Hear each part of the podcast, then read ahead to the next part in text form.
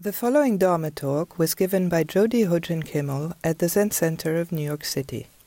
Hojin Sensei is the abbot of the Zen Center and head priest at Zen Mountain Monastery. This talk, like all of our talks, is offered free of charge. If you would like to make a donation or find out more about our various programs, visit us online at zmm.org slash zcnyc. Thanks for listening. Good morning, everyone, and uh, nice to see so many folks here for the first time. Thank you for joining us. Uh, hope your morning's going well. Um, this is called Soma Rebukes Mara from The Hidden Lamp, the collection of women's enlightenment stories. The nun Soma was a disciple of the Buddha. One day, she was in deep meditation beneath a tree in a forest grove. Mara, the lord of delusion, approached her, cloaked in invisibility. He whispered in her ear, Because a woman has a naturally limited consciousness and the realm of wisdom is hard to reach, no woman has the ability to attain it. Soma realized Mara and rebuked him, saying, How could a woman's consciousness be a hindrance when her heart is set on liberation? Am I a wo- woman in these matters? A man? What? This question has no power over me, Mara. Be gone. And they were gone. So that's the story of Mara rebuking Mara. Not a single one of us comes into this life being not being imprinted by our conditioning, our culture, our society, how being told how we need to act, how we need to be. In certain ways, there's a harmony of living together, yes. What one can or cannot do with their abilities. What is um, delusion? How do you understand delusion? Delusion is the inability to see things as they are, the nature of things as they are. Under the influence of delusion, we're not in harmony with things. We're not in harmony with ourselves, we're not in harmony with others or with life. We're not in accord with what we call the Dharma how things are. And I've been thinking about Mara for a long time. Some of you maybe just be introduced to who is Mara. Thinking about Mara, practicing, studying, wondering what might be the equivalent modern day of Mara, the Lord of Delusion that visits us the one who visits Soma in this story. And I thought, oh, I might call them the inner critic, the judge, the controller, the inner subconscious, doubts, whatever we choose to call them, it, whatever. The voice is unmistakable in us. They whisper in our ear just the words that most hook us. Who do you think you are? And you can fill in the blank. Well, who do you think you are meditating? Who do you think you are singing? Who do you think you are painting? Who do you think you are loving, awakening? You aren't ready yet. You don't have the right stuff. You don't have the right form. You don't have what it takes to realize who you are or what you really want to do. That voice. How dare you be a powerful woman? Dampen it down, will you? Step back. And wow, the effect is powerful, really immediate. If we believe it or if we buy into the story. You know, this sinking energy, this hopelessness feeling when we start to hear that voice, the desire to quit whatever we see we're trying to do, disappear, the weightiness, or just we want to be weightless, deep sadness. And when it's in this most hostile or vicious state of mind, it's more like self hatred. That's the form it takes. And if we don't have awareness that this is happening, this inner judge can hijack our practice, our attention, our love for life, our aspiration, our joy. Do you ever hear yourself saying, a Buddhist wouldn't get angry? A real person sits zazen on the floor, not in a chair. I wouldn't be grieving this long or this hard.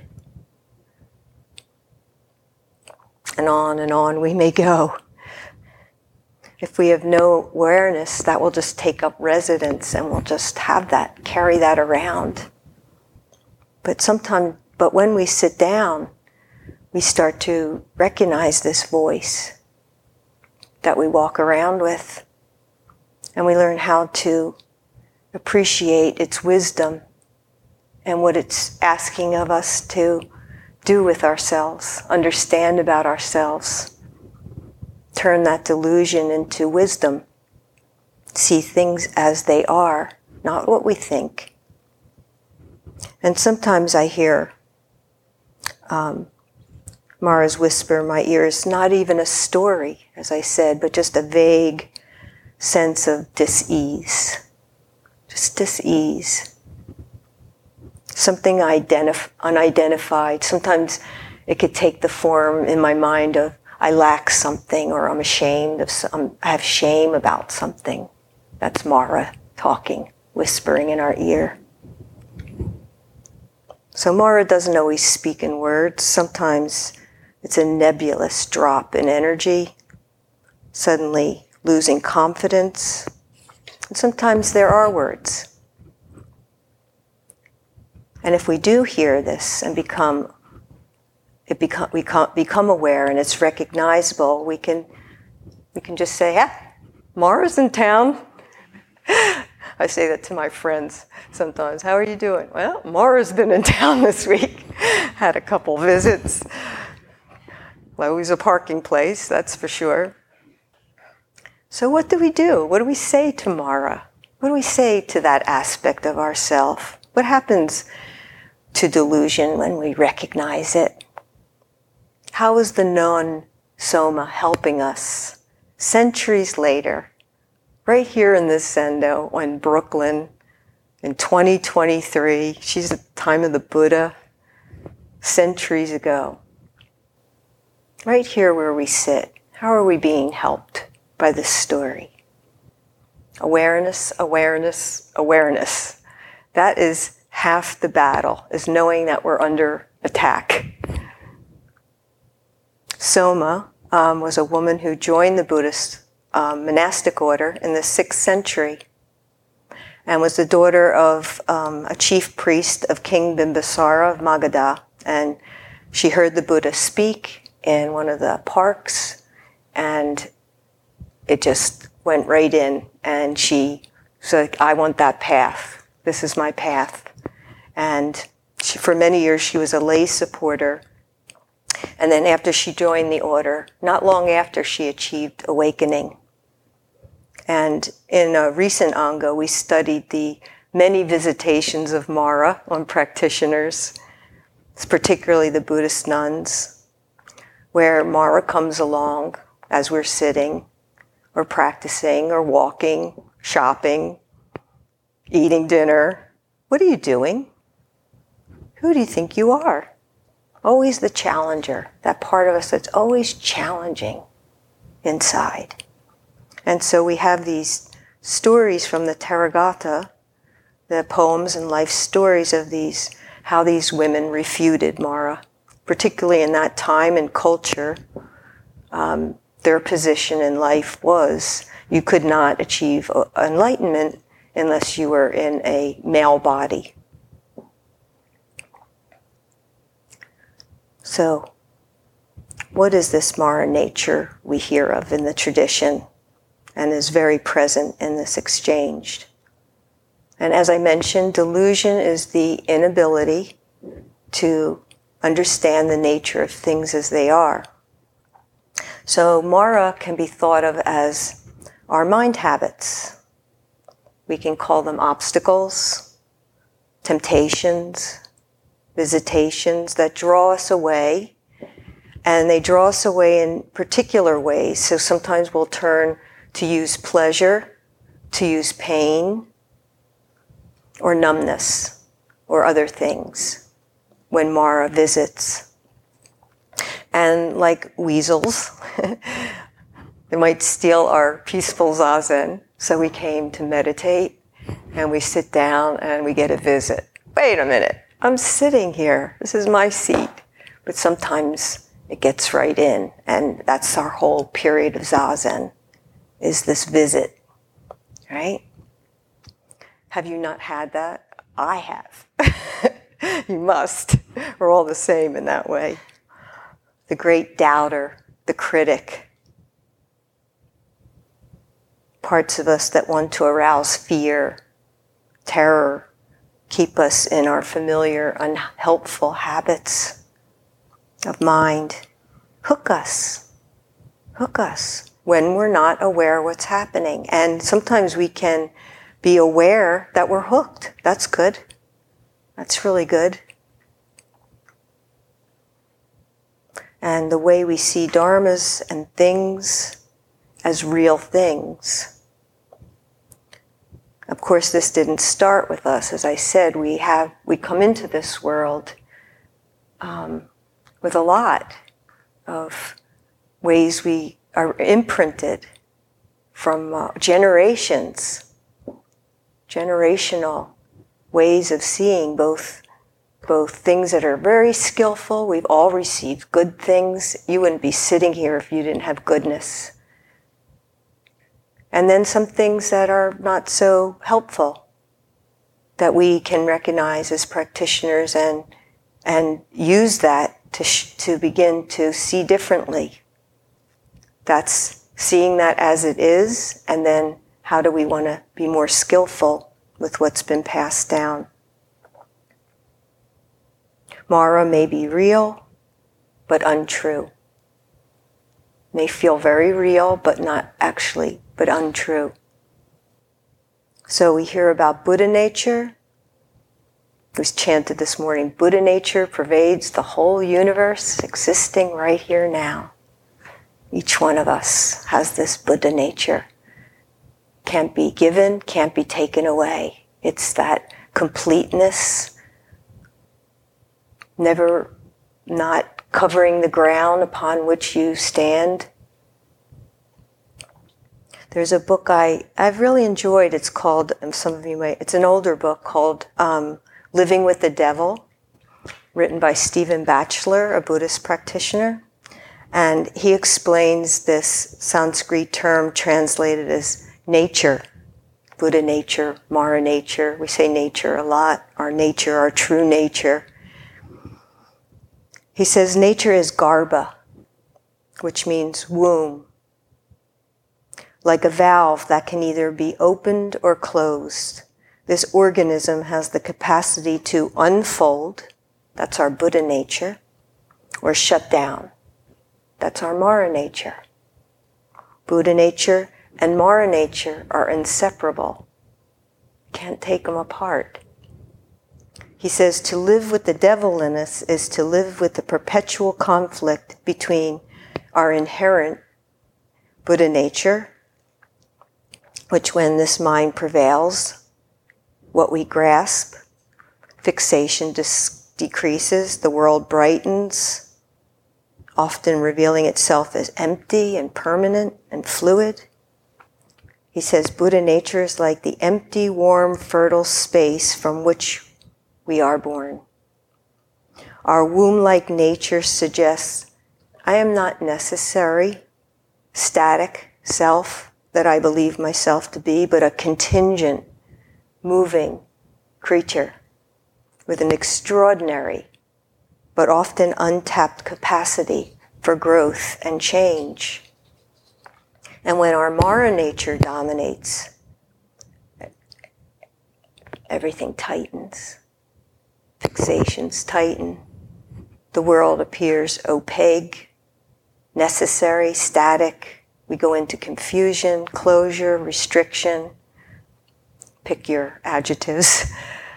It's that side of me that compulsively resists transformation, doesn't want to be touched, impregnated with any ideas other than my own certainties, and stubbornly clings to the illusion of being a frozen and isolated self. He says the conditioning that keeps us in the thrall to the familiar and cultural messages that maintain the status quo. Mara is not interested in liberation, it is interested in control. That demonic part of ourselves, the tempting one that lures us away from our deep knowing. You know, the devil made us do it.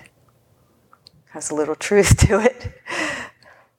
William Blake, he evo- evokes a similar um, opposition, and he has those lines from in the marriage of um, heaven and hell he writes, if the doors of perception were cleansed, everything would appear to a person as it is infinite, Buddha nature.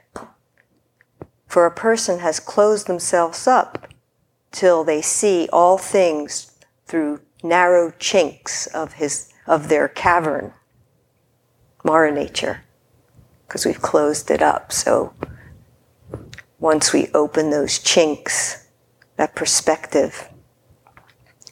The perceptions are cleansed, seeing things as they are. It's infinite. Buddha nature. That open perspective, free to respond to the call of others. Mara nature is when we get a fixed position. It prompts us to react. Perspective allows possibility, doesn't it? we have a, just a perspective, it's just a perspective. There's a lot of possibility. We can have opinions, but when we're under the understanding of Mara, it be, can slide into a position, a fixed position, that will never go away from our territory because we've staked it out and that's where we're comfortable. Someone asked uh, Stephen Batchelor in an interview, what happens if we do separate Buddha nature from Mara nature? He says we fall into the trap of duality. This tempting idea that if we could only totally elim- eliminate what we find unacceptable and evil, then we would be left exclusively with what we value and regard as good. This is not only naive, but dangerous. Look at the world. Maras are coursing right now, coursing. He says it's the kind of simplistic thinking that drives the conflicts currently bedeviling our world. It rests on the premise that you have light with no darkness good with no evil, Buddha with no Mara. But all these things are meaningless, independent of their opposi- opposites. Actually, there's no opposites, there's just relationship. It's not as opposed to, it's just relationships. Our understanding of Buddha is dependent upon our understanding of Mara, of the, where we hold ourselves back and close that's how we understand Buddha. Just as our experience of freedom is dependent on our experience of bondage. I was there, we had a resident once who loved to read and loved to pontificate at the breakfast table about what they were reading. And they were reading the Avatamsaka Sutra. Those of you that know it, it's like, like this, right? And they were just, they loved to, and I loved how they treated their books. And, and they, they really loved, when they, whatever they were reading, they just carried this book with such deliciousness, but the lectures at breakfast were, and they were talking about Mara and like Mara in us and da da da da da, and so um, you know with with such like energy, nobody nobody could talk. Okay, they had the floor, and so one day they were sent to the hardware store. Um, Singer Denman was our hardware store, and they had a whole list of things they had to get and and when he went in, um, he was very attracted to the person who he met him at the door and um, asked, Do you need some help? And he was, Yes, of course, more time. So around the store they went, getting all these items. He added a few more that we didn't need just for a little more time. And they got to the counter and doing all the adding up, and he was he was in his mind. He was like, "Do I ask like for a date?" And you know, he was really like he was a postulant at the time, so he's really on this thing about celibacy and how important it was. And there he was going like, "Do I ask her for a date? Should I ask for a date?" And so he decides he's, he's, he's about to check out. He's got all his stuff, and he says, "So, what's your name?" And she says, Mara. and he just, he's like, out he went. And of course, we heard about that a little bit later.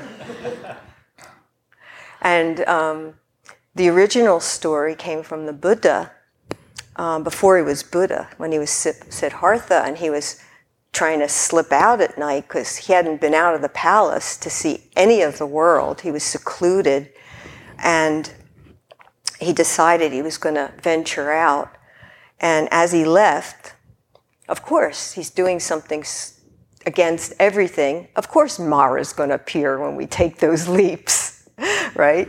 What are you doing? Go back. Go back or you will fail. I will never cease to dog you in your footsteps. Lust, malice, and anger will betray you. Sooner or later, you will fail, filling him with great doubt. He's about to go, and Mara comes, like, What are you doing?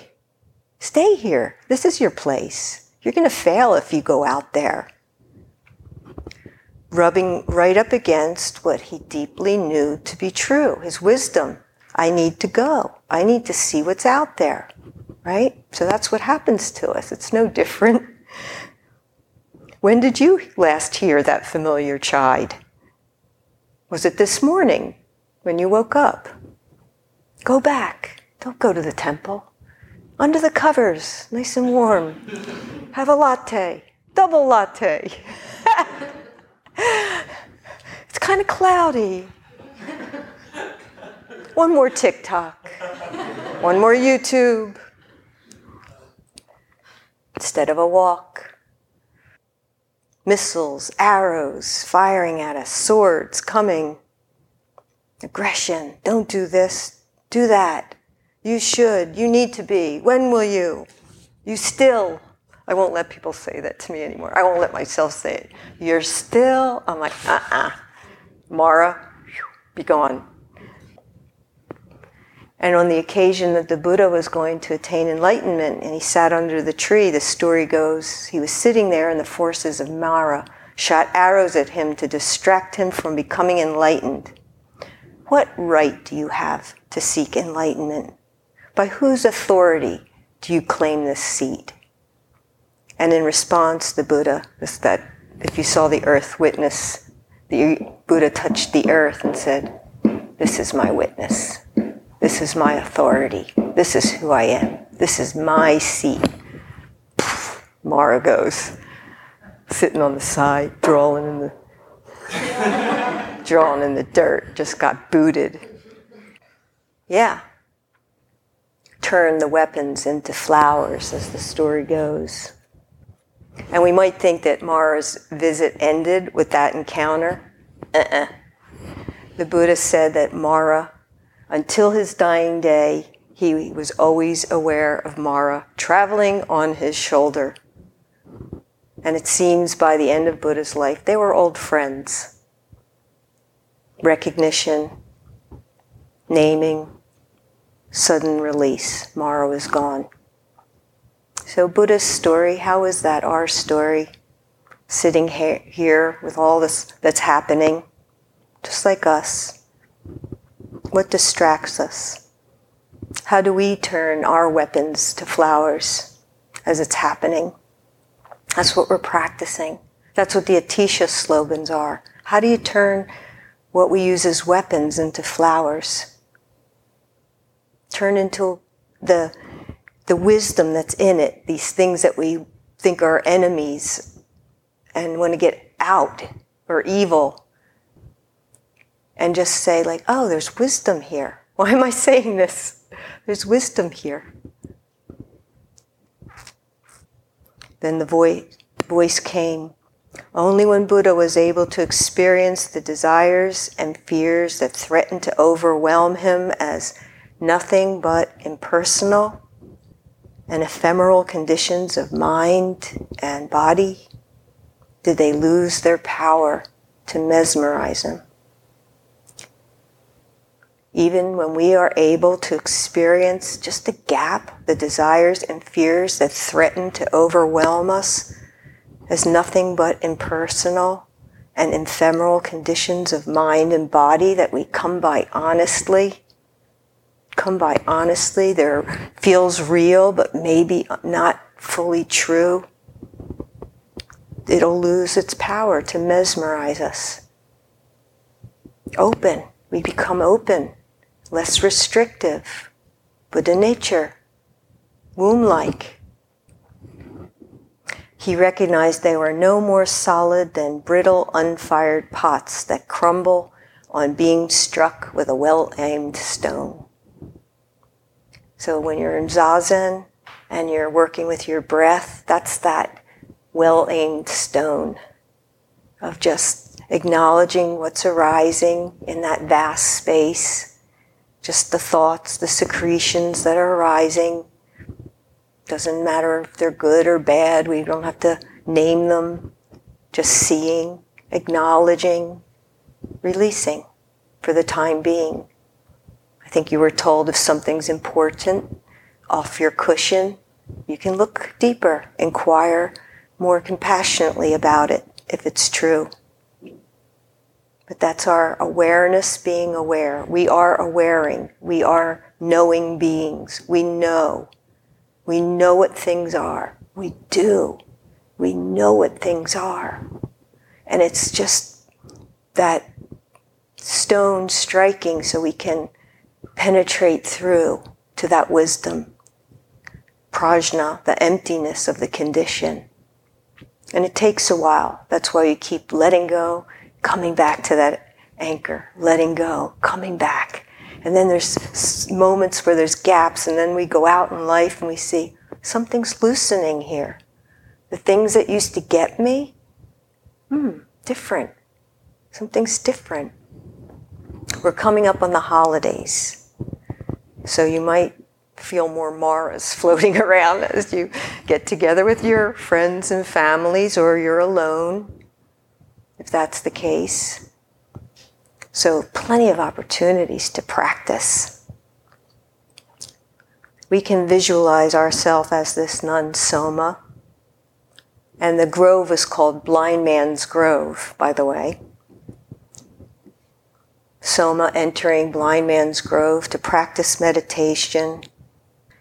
And just as she sees Mara, this little act unfolds nowhere but in her mind and in her own belief. That's where the play is taking place. So in verse in her poem, she writes, here's the play. It's two people, one act. Mara.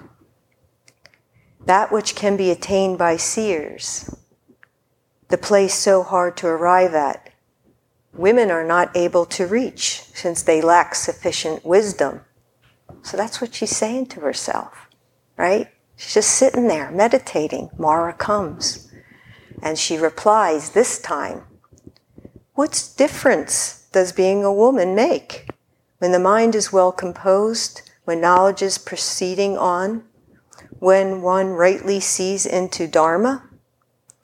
Indeed, for whom the question arises, am I a man or a woman, or am I even something at all?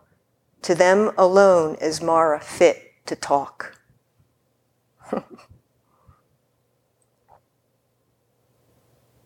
she sees what arises from ignorance.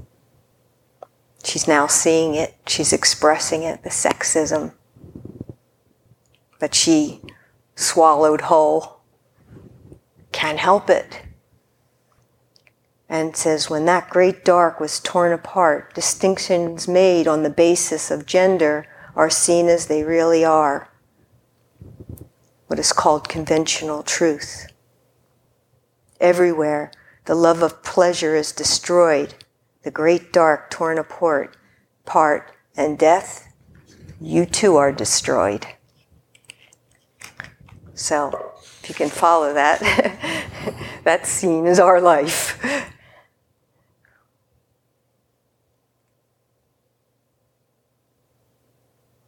Ancestor Soma not only refrains from getting offended by Mara, who was clearly trying to provoke and discourage her. perhaps she's remembering what Buddha said have forbearance for the fool. And calmly points out how ludicrous the statement is. This question has no power over me, Mara. Be gone. So Mara helps Soma see her delusion and with practice, we come to see that Mara is not our enemy, but more what the Aikido folks call as Aite, A-I-T-E, which is a loving opponent who forces us to become stronger and more skillful by attacking you strongly and cleanly. Mara is our training partner. Nice way to see it. At first, very much stronger in strength and technique. So we are defeated easily. And this could go on for many years. It takes time. But once we build up our trust and our clear perception, we will see Mara is our friend. Mara is our friend. So sometimes we can treat Mara like Soma did, with a more wrathful approach, strong, strength. Be gone. Stop. No more. Sometimes it's a more compassionate approach where we wrap our arms around ourselves when we're speaking like that. Gotcha. Don't, don't, don't speak like that. I gotcha. It's a little, little one there. We're holding, embracing, Sometimes humor helps us. Oh, Mara, I know your name. Jeez, oh man. Sit down with me, okay, my friend? Have a seat with me here. In the Vimalakirti Sutra, Robert Thurman writes Maras are said to be bodhisattvas dwelling in inconceivable liberation, playing the devil, as it were, to develop living beings. So that part of us is developing us. If we can see it as a friend, it's our, de- it's helping. It's our friend. It's developing us because we have such strong reactions, because we have such a critic, because we have such a judge. I work with this a lot in art practice. I mean, how many of us in our expressions want to damp it down or judge what we drew or painted just stops it, right? And it's like, So bring Mara in. What does, how would Mara paint? Oh boy, you should see those paintings. Comes right out. The friends just helps us. Bam! Just goes right out. So I'll end and share a verse on this case. May anyone who is besieged by inner judgments find freedom from them. May all, may all belittling, cruel, and limiting thoughts dissolve.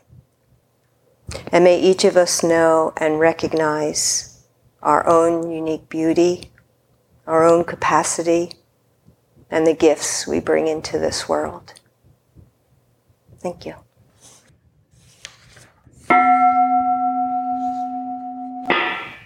Thank you for listening. To find out more about the Zen Center of New York City's programs, retreats, and residency, please visit our website at zmm.org slash zcnyc.